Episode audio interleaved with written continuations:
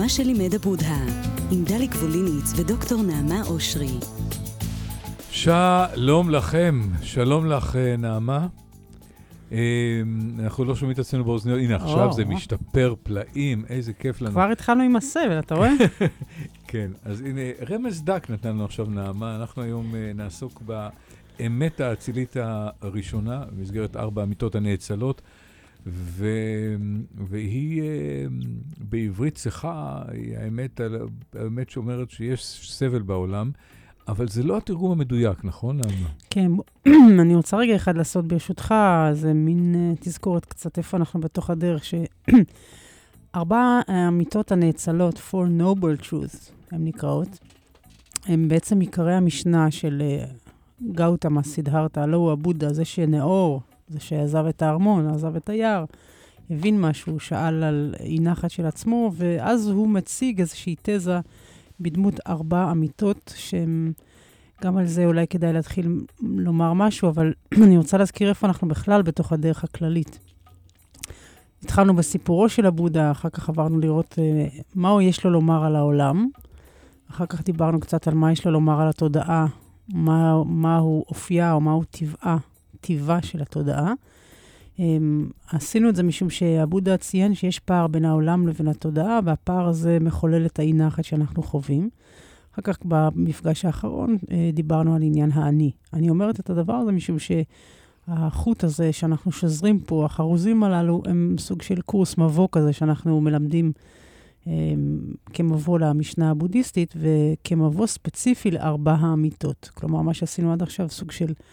פואיה כזה לתוך הדבר um, שאנחנו נרחיב בו כעת. עכשיו, ארבע אמיתות, אני רק רוצה לומר משהו לגבי השם, ארבע אמיתות. Um, המילה אמת uh, בעולמות ה-New Age הן לפעמים uh, נתפסות בהרמת גבה. מה זאת אומרת אמת? כל אחד יש לו את האמת שלו וכולי. כן, הבודהיזם איננו רלטיביסטי, הוא לא שייך ל-New Age, הוא מדבר על אמת לא במובן של uh, ככה אני אומר לכם, אלא איזושהי הצבעה. אמ, הייתי אומרת, גם אובייקטיבית, אבל גם אולי סובייקטיבית על טבע הדברים, טבע המציאות. הבודה, שנחשב לרופא הנפש הראשון, אה, של ה, אולי של ההיסטוריה האנושית, דיבר במונחים של אה, האדם כאדם המצוי באי נחת, את זה נאמר תכף, והוא בנה איזשהו רפרטואר של ארבע מיטות שהן מחולקות לפי הפרוגרמה המדעית הרפואית. אה, גם היום כשאתה בא לרופא, אתה אומר, אה, הוא אומר לך, יש לך מחלה, יש גורמים למחלה, אפשר אה, או אי אפשר לטפל, ויש דרכים מומלצות לטפל במחלה. והבודה, כרופא הנפש, התבונן באדם ואמר, כן, יש פה איזושהי מחלה, יש פה אי נחת, יש פה משהו שהוא, האדם באשר הוא לוקה בו. זוהי האמת הנאצלה הראשונה, שעליה נדבר היום. אחר כך נדבר על, על הגורמים לאי נחת, מהם הסיבות, התנאים שחוללו, ואז האפשרות להיחלץ ממנה והדרכים השונות שבהם אפשר לנקוט. אני גם אומר שזה לא דבר מה, ליניארי, אף על פי שזה נראה, נראה כך. אבל אני רוצה גם עוד, בהקדמה להקדמה של ההקדמה, תסלח לי אם זה קצת מתפתל, אה, לומר משהו על המילה אצילי או נאצל. הזכרת את ארבע האמיתות הנאצלות. המילה נאצל לפעמים uh, משויכת. אה, לאנגליה הוויקטוריאנית, או mm-hmm. לממלכה אחרת, uh, שאנחנו רואים גבירות ב... או לסוג של התנשאות. נכון. אז זה לא בא משם. אין הכוונה לכך שמדובר באיזושהי אמת ששייכת למעמד חברתי מסוים כזה או אחר, אלא אופן אצילי שבו אפשר לחיות את החיים. במובן הזה שאנחנו לפעמים רואים בן אדם שמאוד מאוד סובל בחייו, כי החיים התעמרו בו אה, ולא שפך עליו גורלו בנושאים כאלה ואחרים, ובכל זאת, יש משהו שהלב שלו רחב, והנדיבות שלו גדולה, והחוכמה והחמלה שלו אה, שופעים. ואנחנו אומרים, האיש הזה הוא דוגמה, הוא מופת, הוא מודל, יש לו התנהגות שהיא אצילית, שהיא רחבת לב, שהיא מיטיבה עם האחר. אז ארבע המיטות הנאצלות העוסקות באי נחת של האדם, הן נאצלות כי הן מציעות איזשהו אופן יותר, אה, איך לומר, אה, רחב, פחות מכווץ, פחות מצומצם, פחות קשור באני, בעצם היותנו כאלה בתוך העולם. אני תמיד, הדימוי שלי, דווקא בגלל שיש לי נטייה להלך שכוח, שיש משהו, ב... אם אתה מתרגם פיזית המילה mm. נאצלה, יש משהו, אה, יש איזו זקיפות, זקיפות ש... שנדרשת גם במדיטציה נכונה, כשעמוד השדרה הוא, הוא, הוא, הוא זקוף חוליה על חוליה, והוא לא מתוח, לא יותר מדי נכון. ולא פחות מדי, הוא בדיוק במצב הנאצל שלו. זה מאוד יפה שאתה אומר את זה, משום שגם אסוציאטיבית זה נכון, בתוך הגוף יש משהו שקורה לנו להזדקף, אבל בצניעות. כן. או להצטנע, להצטנע, או באמת לקחת את המקום הראוי שלנו, אבל מבלי אה, להתבטל. והדבר הזה, לא סתם אתה אולי אתה אומר את זה על דרך האסוציאציה, כשהבודה, נאמר ככה אחרי השיר, מתחיל בנאום הזה של ארבע אמיתות, הוא בדיוק פותח בתזכורת הזאת של דרך האמצע, עליה נדבר מיד. מהות החיים.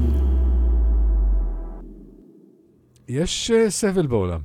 מה אתה אומר? יש סבל בעולם. Um, כשהבודה ישב, יש מישהו שהצטרף אלינו רק עכשיו, זה ממש לא, זה לא בסדר, אבל רק נזכיר שאנחנו עוסקים באמת הנאצלה הראשונה, במסגרת ארבע האמיתות. ונעמה, אה, פשוט תחזרו אחורה להקלטה ותקשיבו לנעמה, כי היא הסבירה בדיוק איפה אנחנו נמצאים על... אה, על, אה, על, על מה? איך אמרת את זה? על שרשרת? על חוליות?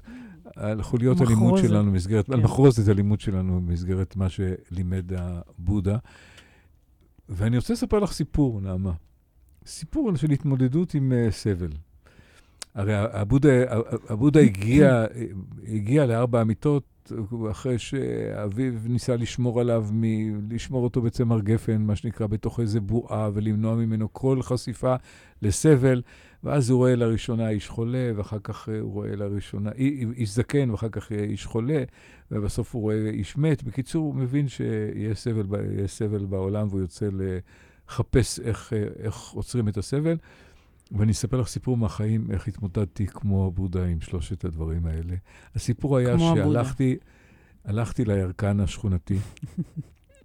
אין אצלו ירקות אורגניים, אבל הלכנו לקנות נבטים, כי בנבטים אין ריסוסים ואין uh, זה. נכנסתי לירקן, והירקן מסתכל עליי, מסתכל עליי. ואז ניגש אליי, ורחק של חמישה סנטימטר אוחז בסנטרי, והוא אומר לי, מה קרה לך? אתה הזדקנת, הזדקנת, הזדקנת, הזדקנת, הזדקנת, הזדקנת, הזדקנת שש פעמים. עכשיו, עכשיו אני צוחק, אבל רמת העלבון, החרדה, זוכר אותי חוזר הביתה מהביט, מה הוא ראה שם שאני לא רואה כשאני מביט אה, במראה? אה, מה פה קורה? זאת אומרת, היה שם חולי, זקנה, מוות בפתח, שש פעמים הזדקנת זה כבר כן. שכיב מרע, אין, אין, אין, אין פה, אין יותר נורא מזה. וזה היה לימוד מצוין של האמת הראשונה. יש סבל, יש, יש, יש בעיה בחיים, הם לא כל כך פשוטים. אתה אומר ירקנים כמשל. ירקנים כ... כמגלי mm-hmm. האמת. כן. אז... האמת הנאצלת של הירקן. יורק את זה ישר בפרצוף. יורק לך בדיוק. אז uh, תרשה לי רגע לחזור, הזכרת את הבודה, אני רוצה שככה נעשה את המסע הזה בעקבותיו, נזכיר לנו איפה הוא, מה, מה, איפה הוא מטייל.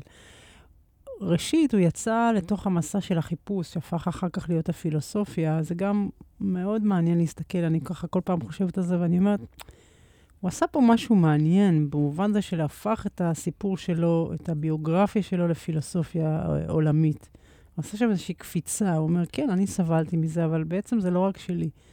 Uh, בהיבט המתודי יש פה חוכמה לא קטנה, uh, עשו את זה גם אחרים. Uh, שטיפלו בעצמם, או שטיפלו, היה להם מטופל אחד שהוא היה טסט קייס כזה. כן. אז, אז הבודה יצא אה, אל המסע. הוא, מ... הוא המטופל. הוא המטפל והוא המטופל, והוא היה מאוד מחויב למסע הזה ולשאלה הזאת. אנחנו לפעמים באנלוגיה אקדמית קוראים לזה שאלת המחקר. אתה יודע, בתוך כל מחקר אקדמי חייבת להיות לך שאלה אחת בהירה, חדה, ברורה, נוקבת, כזאת שאתה מוכן להשקיע יותר מרבע שעה. מדוע אני סובל? עכשיו, צריך להבין את המוטיבציה. בן אדם יצא מהארמון. אי אפשר לומר עליו שהיה חסר לו משהו. הוא לא ראה, כך מספרת האגדה, ולו אה, שערה נושרת ממישהו. לא, לא היה לו אוגר כדי שהוא לא ימות, אבל היה לו הכל, אוכל טוב, באמת אה, אישה, הוא נשא אישה נפלאה, אה, יפהפייה, נולד לו ילד. בן בריא, כן. הוא באמת מתואר כמי שחווה את כל הטוב של העולם ו- וקיבל חינוך מצוין והיה לו עתיד. ובכל אופן, הדבר הזה, אי נחת הזאת פוקדת אותו, והאי הנחת הזאת פוקדת אותו, שוב, לא את הבודה כבודה, אלא כעדה לקבוע את נעמה, כל מי שמאזין לנו באותו אופן, והשאלה היא שאפשר רק לנסות וככה לחדד אותה, זה למה עכשיו, ברגע הזה, הוא אומר לעצמו, ואני אומרת לעצמי, שהכל ככה נעים פה, הכל בסדר, לא חסר כלום. עדיין אני מחכה, נגיד, שמשהו יגיע, או שמשהו uh, יסתלק. יש איזו תחושה שאתה נוכח כאן, שאתה נמצא כאן, אבל זה בערך. משל למה הדבר דומה? תמיד כשאתה נשאל ככה ברחוב, אפרופו ירקן, ב- ב- בסופרמרקט, מה נשמע? אתה אומר, יהיה טוב, יהיה בסדר. אה, מתי מתישהו אחר. עכשיו הוא לקוי, הוא, הוא חסר. החוויה הזאת היא לא חוויה כנראה אישית שלנו, כי באמת יש לנו הרבה יותר ממה שהיה לבודה. זה משהו שקשור, זה לקונה, לקוי ולקונה של האדם באשר הוא אדם. והבודה היה מאוד מוטרד מהפוזיציה הזאת שלנו, האנושית, שאומרת, ככה, מין זה צקצוק כזה שאומר, זה לא, זה לא נמצא, זה לא, משהו לא נמצא שם. והוא בוחר בדרך הכי קיצונית שיש. תחשבי רגע, הוא מתחיל את המסע, על פי האגדה, עם גרגר אורז ליום. כן, הוא לא מתחיל שם, הוא התחיל קודם. הוא הולך לאיזה סבל, משיא השפע נכון. לסבל הקיצוני, כדי למצוא אחר כך את דרך האמצע, אבל הוא פשוט אה, נכון. הולך על הקצוות. אבל צריך להגיד על זה עוד משהו שהוא למד מהמסע שלו, אנחנו רק ככה עוד מזכירים. הוא למד שהסבל הוא לא רק משהו שנמצא בקצה הדרך, שיום אחד יבוא לו פתרון, זאת אומרת, יש איזושהי תשובה שיום יבוא ואבין אותו, אלא דווקא העובדה שהוא בחר לשבת אחרי גרגיר האורז, באותה, תחת אותו עץ ההתעוררות, ושם הוא פגש את הפחדים שלו מול מרה, את התשוקות שלו מול בנותיו של מרה, את כל העולם הפנימי שלו. התשובה לסבל הייתה, ועודנה, אצל כולנו, נמצא, נמצאת בתוך תוכי הסבל עצמו. זה דבר מאוד חשוב. זאת אומרת, אתה לא ניגש לבעיה כדי לפתור אותה מתישהו בזמן אחר, אלא עצם קיומה של הבעיה קורא לך לסוג של פתרון. אנחנו שומעים את זה בלשון ה-New Age, שאתם אומרים, זה, הש... זה המורה שלך, זה השיעור שלך, זה האתגר שלך. אל תבקש להדוף את זה מהדרך, אלא דווקא הכאב גב שלך, או הכאב לב שלך, או ההידבקות שלך לאדם מסוים, או הכוח הבלתי רגיל של הירקן עליך, שאתה לא מוכן לקבל את ההזדקנות שלך, למרות שעסקת בשאלת ההזדקנות והמוות לא מעט. אלה אינם תקלות, אלא הכאב הזה הוא המקור או תחילתו של הריפוי, וזה גם מאוד מעניין. אולי גם ראיית הסבל של הירקן כשהוא אומר לי את זה. אני לא בטוחה, הוא רצה, כן, הוא רצה לא קצת להקנית אותך אולי, לא? לא, לא, לא, לא, לא. הוא נבהל ממשהו שהוא רואה אצלי.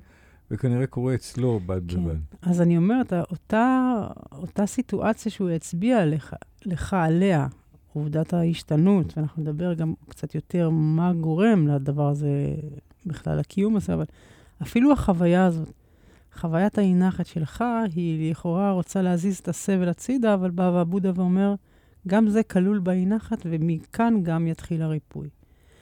עכשיו, יש עוד נקודה שהיא מעניינת בהקשר של הסיפור של הבודה, הוא עשה איזשהו ויתור כפול. זאת אומרת, הוא ויתר, כמו שאמרנו, פעם אחת על הארמון, פעם שנייה על היער, ואותה עמדה של ויתור, אחר כך נראה אותה, היא קשורה גם לדרך האמצע, אה, או ליכולת שלנו להיות בחיים ככה בתוך הדברים בלא תנאי, היא חלק מה, אה, מהדרך של הטיפול שלנו בתוך, ה, אה, בתוך האי-נחת, באמת הראשונה. עכשיו, רוצה לומר ככה עוד משפט אחד, אם כבר הזכרנו את הבודה, אה, ונחזור תכף גם לעצמנו. כשהוא מתחיל אה, את הסיפור שלו, את הדרשה שלו על הנעת גלגל החוכמה, הסוטרה על הנעת גלגל הדהרמה, הוא מתחיל באמת בעניין של דרך האמצע. הוא אומר, כשאנחנו רוצים, הפורש מחיי הבית מוטב שלא יעסוק בשניים מן הקיצוניות האלה, לא בהנאות של החושים ולא בסיגופין.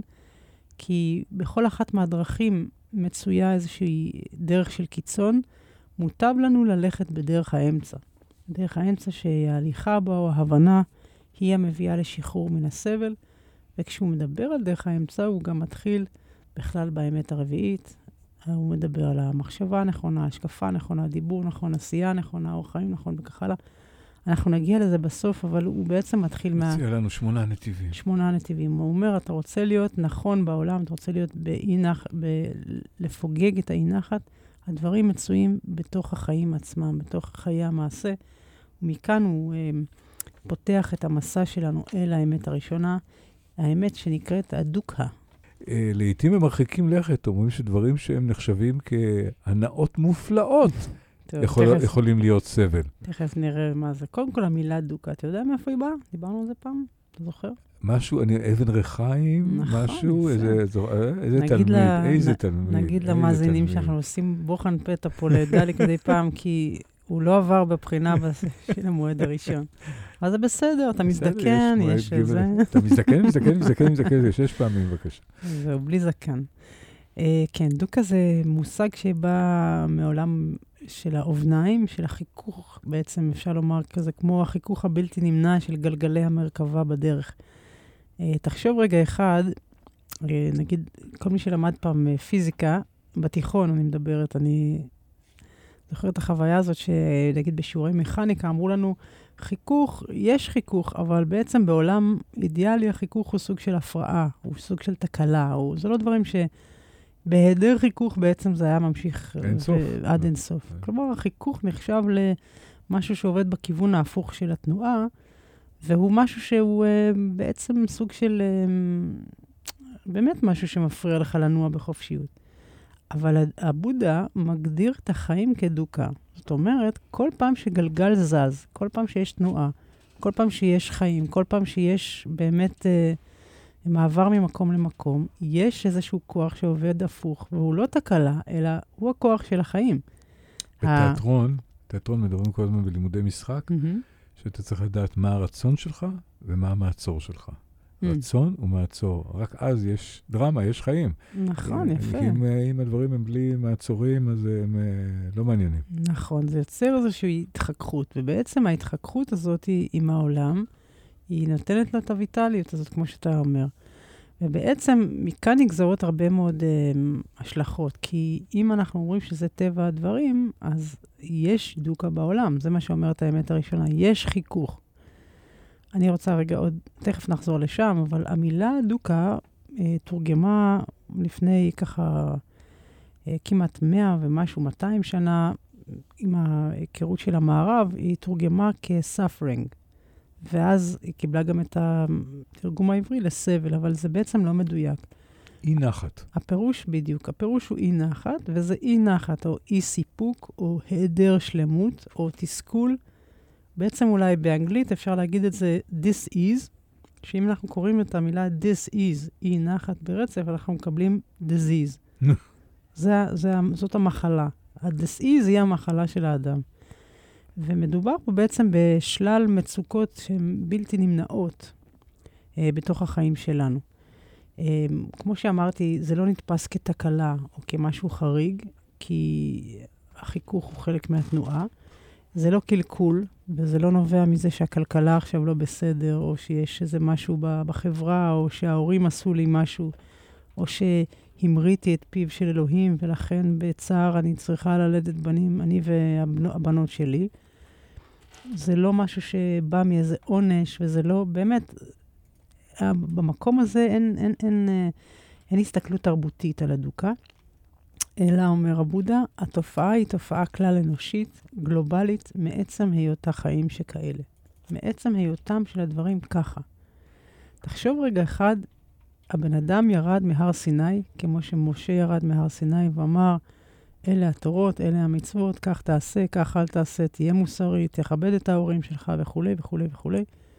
ואדון בודה, שישב כמה שישב והבין מה שישב, חוזר מתחת לעץ ואומר, חברים, יש סבל בעולם, יש אי נחת. נכון, לא טוב לך, כואב לך, נעים לך, אז אתה מפחד שזה יעבור, תכף נקרא את הטקסט כולו, אבל ההצבעה הזאת היא כל כך טריוויאלית מצד אחד.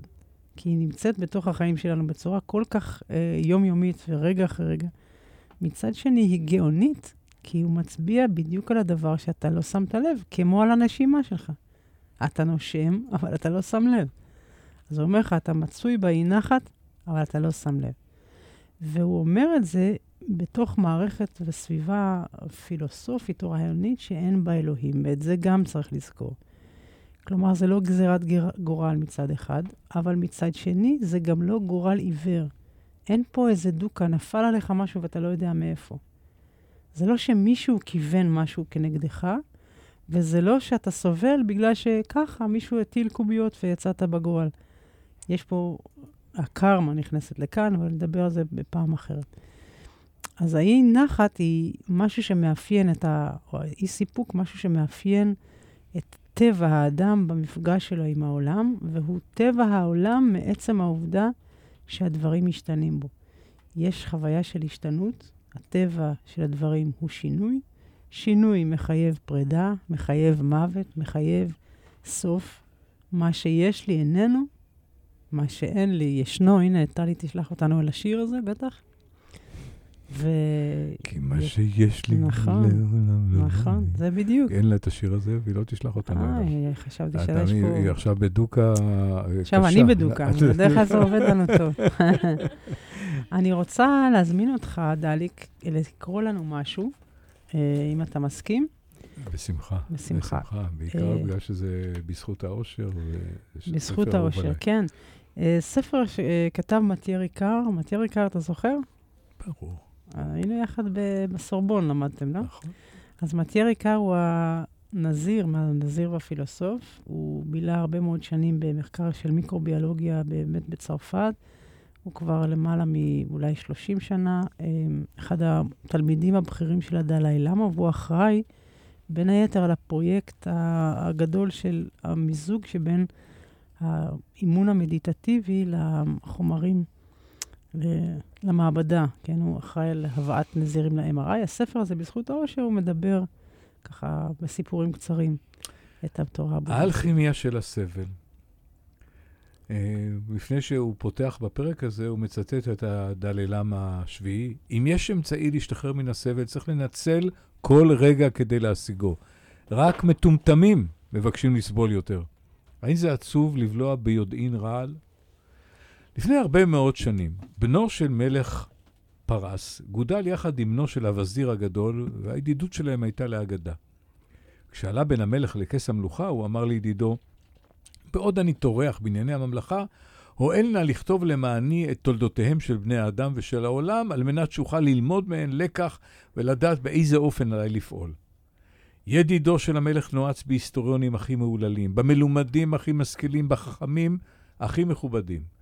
כעבור חמש שנים הוא התייצב גאה בארמון. מלכי, הרי לפניך 36 כרכים, ובהם כל תולדות העולם, מבראשית ועד עלייתך לשלטון. 36 כרכים, קרא המלך. מניין יימצא לי הזמן לקרוא אותם? יש לי כל כך הרבה דברים לעשות בניהול הממלכה, ו-200 המלכות שבהרמוני. אנא ידידי, צמצם, צמצם את ההיסטוריה שלך. כעבור שנתיים שב הידיד אל הארמון והביא עמו עשרה כרכים. אבל המלך, המלך היה שקוע במלחמה נגד שליט שכן, ובן הווזיר נאלץ לפגוש אותו על הר במדבר, שממנו ניהל המלך את הקרב. גורל ממלכתנו מוטל על כף המאזניים, מדי לדעתך יימצא לי הזמן לקרוא עשרה כרכים. קצר, קצר עוד יותר את תולדות האדם. בן הווזיר נפרד ממנו, עברו שלוש שנים, והוא עבד על חיבור כרך שהציע תמונה נאמנה של עיקרי הדברים. באותו זמן המלך היה עסוק בחקיקה. מזלך שיש לך זמן לכתוב בשלווה, אני צריך בינתיים להתלבט בשאלות של מיסוי וגבייה. תביא לי 100 עמודים פחות, ואני אקדיש לזה את הערב. וכך היה. שנתיים נוספות. אבל כשחזר הידיד והביא 60 עמודים, הוא מצא את המלך במיטה, מתייסר בכאבי מעיים חמורים. גם הידיד כבר לא היה צעיר. הזדקן, הזדקן, הזדקן. קמטים חרשו את פניו מוקפות תילה של שיער לבן.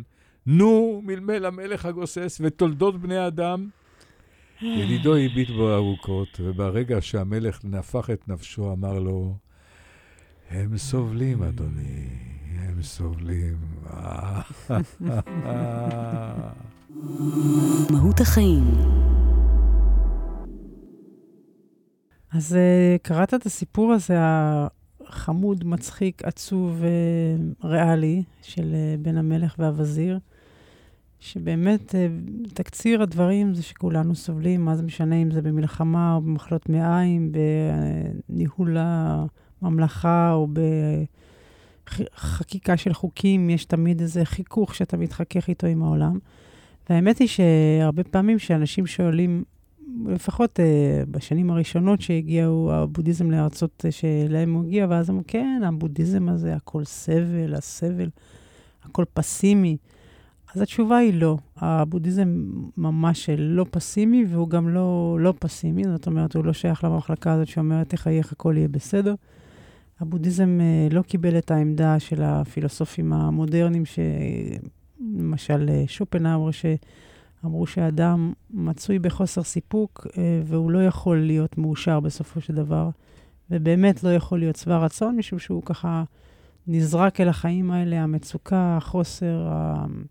הוא תמיד יהיה רעב. זה טבע הדברים, ואין סיכוי שאפשר יהיה להשביע שם משהו. הוא מתנגד לעמדה הזאת, והוא גם לא מציע שיש איזו מלנכוליה. הוא אומר, יש אי נחת, אבל יש גם הרבה מה לעשות. אה, מצד שני, הוא גם לא מסתכל על החיים כאיזה סוג של גן של ורדים, והוא לא מנסה לקבוע איזושהי עמדה ערכית שהכל נפלא והכל נהדר. אה, כמו שאלתרמן אומר, אל תרכיבו משקפיים, לא שחורות ולא ורודות, תסתכלו בעיניים, בעיניים אה, פקוחות. הוא מציע גישה מאוד ריאלית, ובמובן הזה הוא אומר, יש, יש אי נחת, בואו נסתכל על זה באופן הכי הכי... וואו, וואו, אף פעם.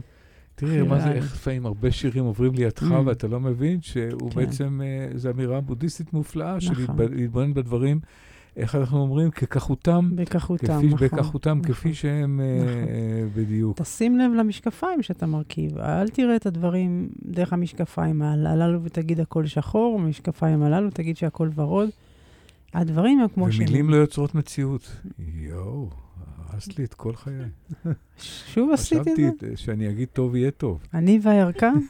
אוקיי. אה, אתה יכול להגיד, זה גם עושה איזושהי תחושה, אבל אתה יודע, זה סוג של אה, להרכיב איזה משקפיים, לא? אני לא יודעת. יש לנו אז שיחות, כל מיני. כן, לא, אני, אני, יש אנשים שיהיו מוכנים להישבע בעסקנו של המשיח, שהם יכולים לחשוב חיובי, ודברים, אה, ודברים שעוברים עליהם הם נפלאים ומופלאים, ולהפך. כן, שיש אותו סוגסטיה. כן. אה, זאת שאלה גדולה, אני לא רוצה גם להתווכח כאן עם אף אחד, ודאי שחשיבה חיובית, אה, יש לה כוח מרפא, אבל אבודה לא מציע את הדבר הזה. סיפרתי לך את הסיפור על האוטוסוגסטיה, אבל קווה, אני, בדיוק לפני שקיבלתי התקף לב, לפני 25 שנה, כל פעם ההתקף לב שלי...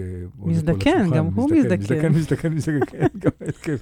אז קראתי, יש, היה איזה פילוסוף צרפתי בשם קווש, הוא כתב ספר שנקרא אוטוסוגסטיה. ויש משפט שבו אתה אמור להגיד כל הזמן, מצבי הולך וטוב, בכל רגע ורגע מצבי הולך וטוב. כשקיבלתי את ההתקף לב, הבנתי שאני מתקרב לסוף ימיי, לא היה לי ממה להיאחז. אז ברגעים האחרונים, עד לאובדן ההכרה ו- ומותי הזמני, אמרתי את המשפט הזה, מצבי הולך בטוב כל רגע ורגע. והלחץ על החזה הולך וגדל, והאוויר נכנס ממשורה, ואני, מצבי הולך בטוב כל רגע ורגע. עד, לקח לי איזה 20 שנה לא להיות במצב שכשאני אומר את המשפט הזה, לא להיכנס לחרדה וללחץ בחזה, סוגיה שאתה יכולה לעבוד הפוך, אבל האמת היא שהוא צדק, נכון. מצבך עכשיו הרבה יותר טוב. הרבה, מצבי באמת הולך בטוב. הולך בטוב, בכל רגע ורגע. גם של תמי, תמי, פולק. אז, אז אני רק רוצה לומר עוד דבר אחד קטן, לפני שנקרא גם את הטקסט, שהוא מאוד יפה. הוא אומר, הקיום של הסבל גם לא אומר שאי אפשר להיות מאושרים. בעצם יש אפשרות להיות מאושר, אבל צריך לקחת בחשבון שגם בתוך האושר, אני רוצה קצת לקלקל פה, גם בתוך האושר יש רגעים של סבל. תשאל מה, הרי בתוך השמחה יש תמיד uh, רצון לעוד שמחה, יש פחד שהיא תיעלם, השמחה יוצרת... Uh, נכון. כן, אז יש לנו את הדבר הזה, ו- ובסופו של דבר, בין אם החוויה שלי כרגע היא טובה, או בין אם היא לא טובה, יש בה את היסוד שברגע הבא זה יחלוף, יובל עידו לא טל במבוא לבודהיזם mm-hmm. לוקח את הדבר הכי בסיסי, הכי פשוט, שוקולד. Mm-hmm. הוא גרגרן uh, בעצמו, יובל, uh, כמוני, והוא לוקח את השוקולד, אכילה של שוקולד, יש הרי תענוג גדול ממנו, אין הרי תענוג גדול ממנו, אבל אתה יודע, כשהוא נמס בפיך, אתה יודע שיש סוף לשוקולד mm-hmm. הזה. ושאתה תרצה מיד עוד קובייה. והמחיר, בכל המשמעויות שלו, mm-hmm. וכן הלאה וכן הלאה וכן הלאה. יש מיד, מיד סבל עם המתיקות המופלאה הזאת. נכון.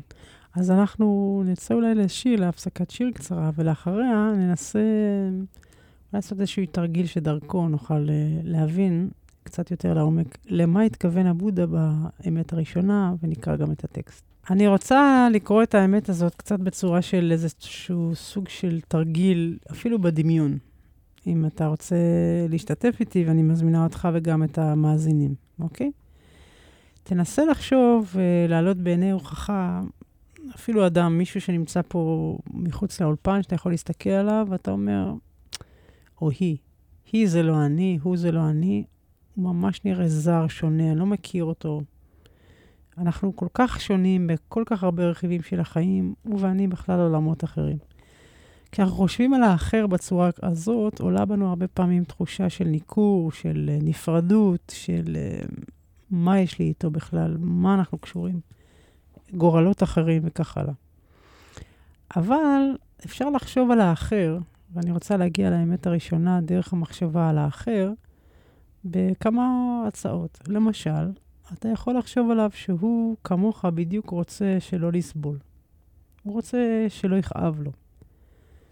הוא רוצה שיהיה לו נעים, שיהיה לו, שהוא ירגיש מאושר, לא רק הוא, הוא והיקרים שלו.